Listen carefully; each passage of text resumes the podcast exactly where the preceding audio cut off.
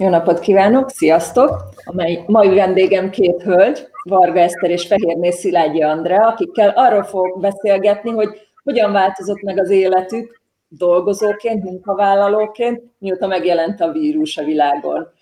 Uh, Eszter, ugye nem Magyarországon élsz, hanem Angliában. Neked milyen Igen. volt az életed előtte, és, és hogyan változik most a mindennapjaid? Előtte egy teljesen normális mindennapi élet volt, most teljesen át kellett szervezni az egész munkát, az egész életet. Ugye, mivel ugye van egy gyerkőcöm, tehát amiatt is az egész nekem felborult, de mivel nagyon segítőkész a cégem, így próbáljuk úgy megoldani, hogy mindenkinek jó legyen. Átraktak minket részmunkaidőbe, hogy még kevésbé érjen minket fertőződés, mindent úgy intéztek, hogy ne érintkezzünk senkivel lehetőleg, tehát lezártak a recepciót, nagyon minimálisra csökkentettük a tevékenységeket az irodán, szóval amit csak lehet. hogy konkrétan mivel foglalkozom, mert ezt az elején nem mondtuk el. Én egy resident koordinátor vagyok egy kollégiumban, ez egy elit kollégium, több mint 500 diákkal, a legtöbbiek külföldi diák, és az ő koordinálásukkal foglalkozom, az épület rendben tartásával, az egésznek a szervezésével, és ennek a szervezésével, amit ugye muszáj csinálni, mert nagyon sok diák nem tudott hazamenni, mert ők még azelőtt, tehát hamarabb lezárták a határokat, mint hogy ők haza tudtak volna menni, vagy pedig olyan drágák a jegyek, hogy nem tudják kifizetni.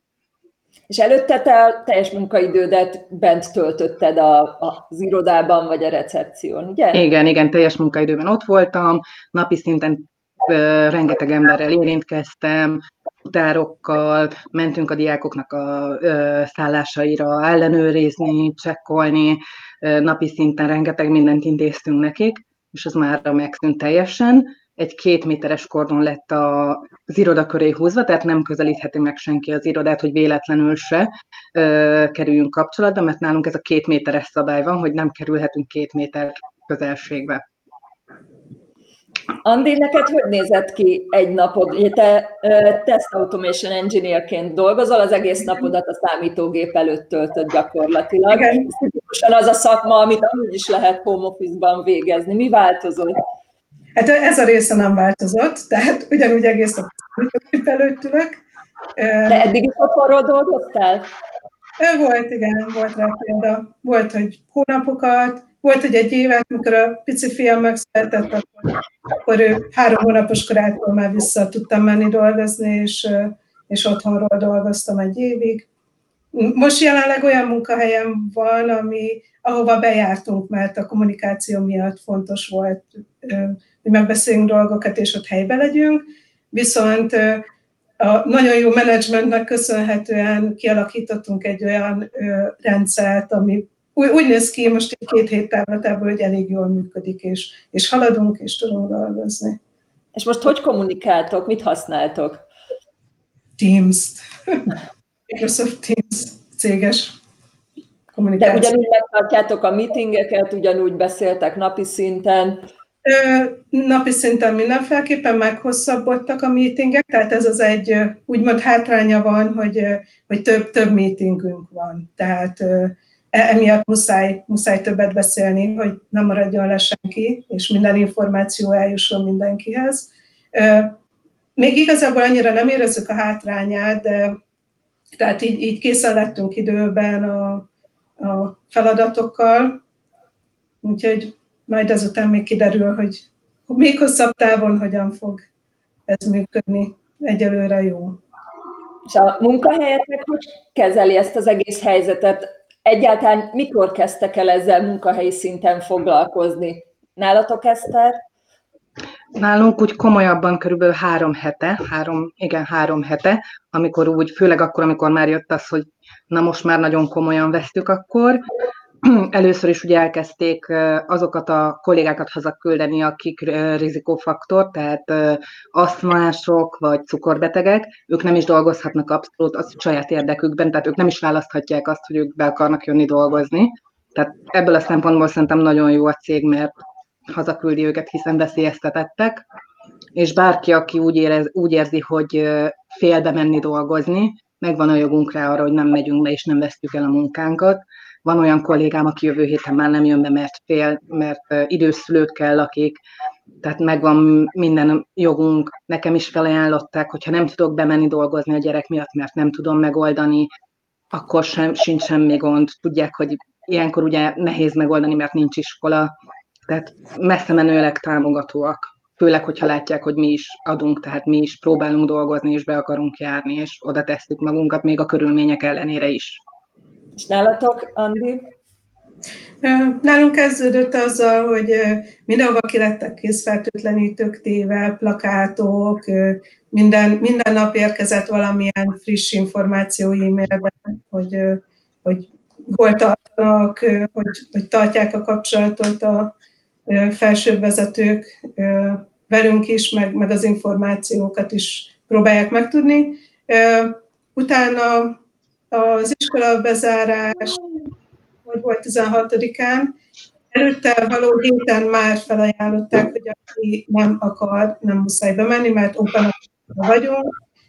Természetesen, aki külföldön járt, ő, önkéntes két hét karanténra ment, tehát nem jött be Én, én onnastól kezdve nem járok be, hogy a, az iskola otthon iskolává változott. Még azon a héten volt egy pár kollégám, aki bent dolgozott, utána az irodát, úgyhogy más senki nincsen az irodában. Neked van egy 9 és egy 6 éves kisgyereket, hogy oldod meg mellettük az otthoni munkát? Hú, nehéz. Azt, azt hittem, hogy fel tudunk rá készülni. Először, először kitaláltuk még vasárnap, hogy, hogy hogyan lesz az időbeosztás, megkapta, megkapta a film a feladatokat, és majd jól megcsinálja. Mivel az lehet, hogy a kicsi unatkozott, folyton zavarta a nagyot, meg bennünket, folyton beszaladt, úgyhogy így a munkámmal így alig haladtam, na jó, akkor mikor megfeküdtek, akkor, akkor úgy tudták megoldani, úgy tudtam megoldani, hogy éjszaka dolgoztam, tehát ugye éjszaka fél három az ilyen alatt nálam, hogy dolgozom.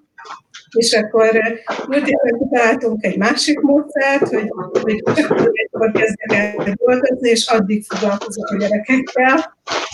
És, most úgy néz hogy ez a, ez a jobbik verzió. Most én úgy haladok a munkából, nekik is tudok segíteni. Szia! és, és, és most, most így ezáltal a leghatékonyabbnak, nem, nem csúsznak el a tanulással, én is haladok munkával. Ezt neked is van egy kisfiad, aki fel is tűnt a képben. Ti hogy oldjátok meg? Itt ugye más probléma van, inkább az, hogy te még bejársz dolgozni, neki viszont már nincsen iskola. Igen, és az, hogy egyedülálló szülőként azt azért elég nehéz megoldani. Ugye itt kell, itthon kellene vele lennem, de hát be is kellene járni ahhoz, hogy ugye fenn is tart, tudjuk tartani magunkat.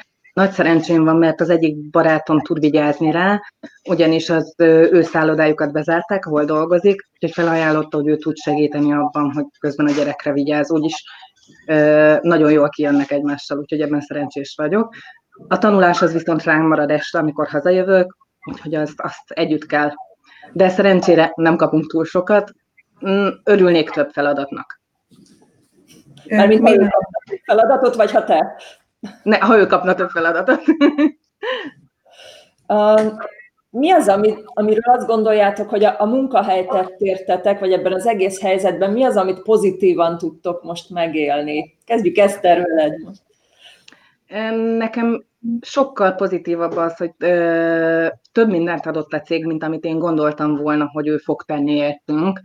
Tehát az, hogy tényleg ennyire figyel ránk, kaptunk védőeszközöket, tehát kesztyűt, maszkot, bármennyit, amennyire szükségünk van, tisztítószereket, és tényleg azt, hogy bármikor bármi gondunk van, mehetünk a menedzserhez beszélni, akármelyikkel, tehát mindig ott van valaki, hogyha beszélni szeretnénk, és tényleg azt, hogy az óráinkat is csökkentették, hogy ne legyünk kitéve fertőződésnek, kordonokat húztak, ez mind-mind-mind olyan, hogy tényleg figyelnek ránk, és, és aggódnak értünk, és azonnal a megbetegedés első jelére hazamehetünk, és tényleg próbálnak annyit tenni értünk, amennyit csak lehet.